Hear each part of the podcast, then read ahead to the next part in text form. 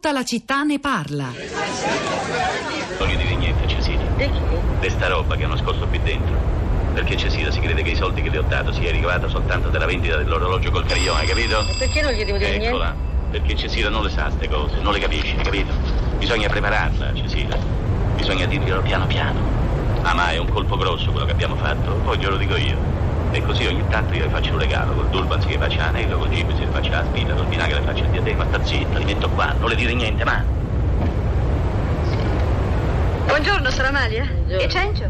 Sta di là, a metà posti i dentifrici. Ama, ama, addio Ciao. accomodati, vengo subito. Cesira, non vedo l'ora di vederti vestita con te. Non sai la rabbia, l'amica tue. Vengo subito. Dove andate? In una boutique. È un'idea di Cencio, sorella. Ogni giorno ne inventa una, sto figlio mio. Ah, Dice che mi vesto male, che mi devo vestire meglio, che mi posso scegliere i modelli. E dato che siamo diventati signori me lo posso permettere. Io questa storia che siamo diventati signori, mica l'ho capita tanto. Non l'hai capita? Con tutta quella roba che... Ama, ma! Se ti dice non ha capito, non ha capito, no?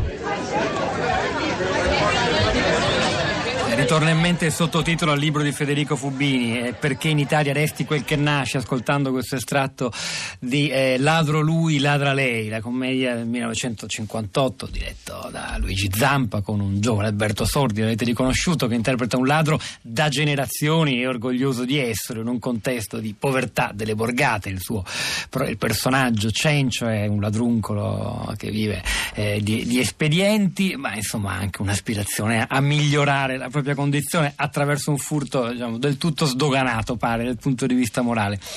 Allora, eh, Rosa Polacco, in questa puntata di tutta la città ne parla, abbiamo toccato cose diverse, da, cose- da numeri per eh, determinare la ricchezza categorie più evocative come quella della fiducia, dello sguardo verso il futuro, come hanno reagito gli ascoltatori sui social network. Ciao Pietro, buongiorno, buongiorno a tutti. Beh, ci sono due trasmissioni questa mattina diverse sui social network se guardiamo i nostri profili. Cioè, su Twitter ha colpito molto l'intervento eh, sul- sul- sull'edilizia e quindi si è accesa la discussione su questo tasto, mentre sul profilo Facebook della città si parla di tasse. Comincio però con Twitter dove in particolare Alcavi e Aitao intervengono appunto sul tema delle costruzioni dicono ehm, davvero non credo che la risposta alle differenze, alle incoerenze socio-economiche italiane sia costruire ancora a scapito di un territorio dilapidato che con intelligenza si potrebbe invece rendere ricchezza. Un altro punto eh, interessante e molto dibattuto. Aitao dice eh, l'edilizia in Italia se n'è fatta troppa, l'economia riparte con l'edilizia, dite ma in eco- l'economia riparte con investimenti infrastrutturali, magari con l'agenda digitale, il nostro territorio è abusato dai costruttori e quanto ci costa in disastri ambientali ogni anno. Sempre su Twitter gira abbastanza, se cercate come parola chiave ricchezza, un altro studio importante di questi giorni diffuso dalla Banca d'Italia, quello cioè sul divario che resta molto alto eh, in termini di ricchezza tra uomini e donne. Gli uomini hanno una ricchezza netta individuale superiore del 25%, Pietro, eh, attenzione, rispetto a quella delle donne. Nell'ambito della coppia la differenza raggiunge ben il 50%. Allora, andiamo da Maria Grazia da Genova, buongiorno. Buongiorno.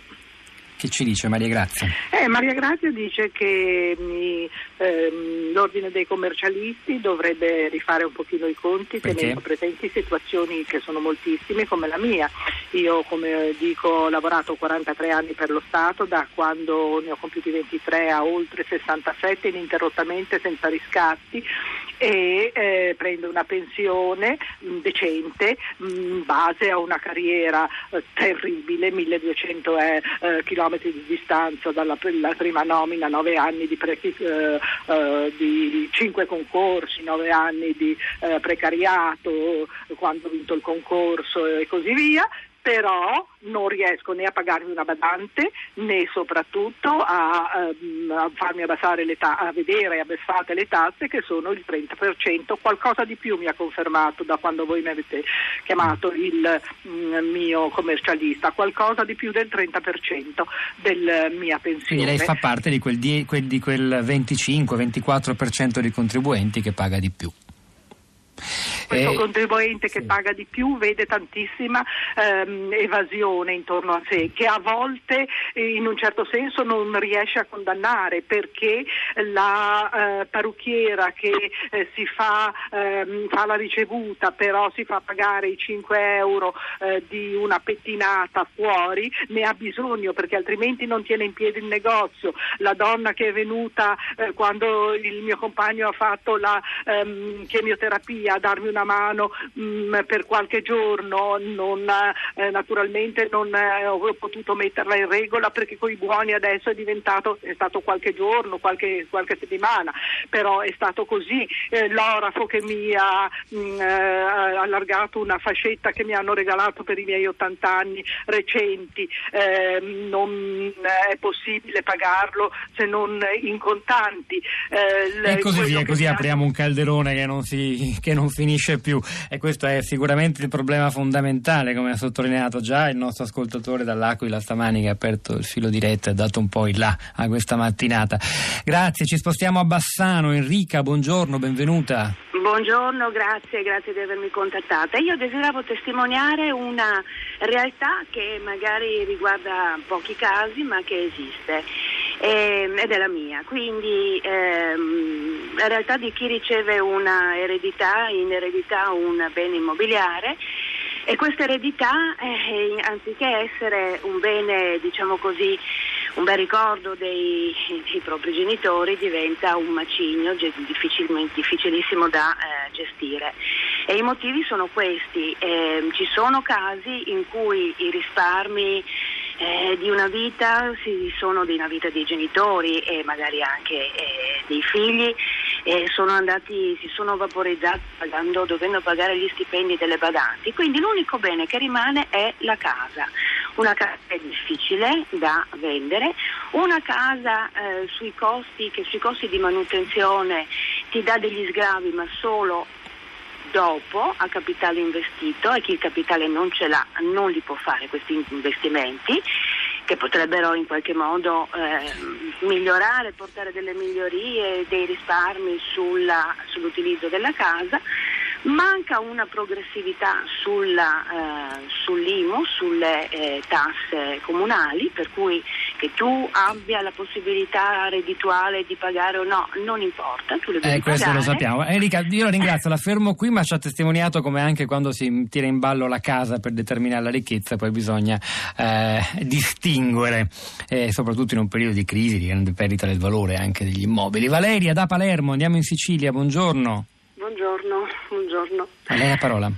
Eh, allora sì, eh, beh, lasciamo stare l'argomento um, industria edilizia, lasciamo stare l'argomento tasse perché appunto si apre veramente una voragine, eh, ma quello che volevo dire nel mio messaggio dicendo che secondo me eh, noi abbiamo in Italia in generale e a Palermo diciamo, mi sembra un ottimo campione eh, di questo fenomeno. Abbiamo un alto tenore di vita, abbiamo belle case, belle case in città, abbiamo anche belle case al mare oppure in montagna, Ma... weekend dagli amici in bellissimi luoghi, dentro bellissime architetture, e però Eppure, eppure, quando usciamo di casa per prendere un autobus dobbiamo affidarci al Santo Padre. Mm eh, le, le, macchine parcheggiate in doppia fila non si contano più, eh, il traffico è imbestialito, è pericoloso andare in È un po' a questo che pensavamo quando dicevamo una ricchezza quindi... dell'essere cittadini che non, non, non, non, si calcola soltanto con i conti in banca o il reddito. Grazie, grazie a Valeria da Palermo. Rosa. Allora, su Facebook dicevo le tasse, c'è Cinzia che dice bisognerebbe che ci fosse uno studio che dimostrasse che il pagamento delle tasse genera più ricchezza che evaderle, chissà cosa succederebbe. Studi ce ne sono molti, ci sono anche molti libri preziosi che spesso usiamo e consultiamo. Un suggerimento semplice, non so, su un sito come IBS, veramente basta mettere ricchezza o ricchi come parola chiave, vengono fuori molti saggi e studi che si possono consultare. Poi c'è Cristiana, dice ognuno vorrebbe meno tasse, ma il povero non sa che il ricco, dando meno soldi allo Stato, sarà la causa di una riduzione dei servizi, sanità, lavoro, eccetera. Rendite tassate alla fonte come per i lavoratori dipendenti, rendite finanziarie mostrano come la flat tax al 15% sia solo propaganda. Hanno lavorato a questa puntata di tutta la città ne parla. Fiore Liborio alla parte tecnica, Piero Gugliese alla regia, Pietro del Soldà e Rosa Polacco a questi microfoni, al di là del vetro, Sara Sanzi, Cristina Faloci, la nostra curatrice Cristiana Castellotti. In linea a Radio Tremondo, ci sentiamo domani.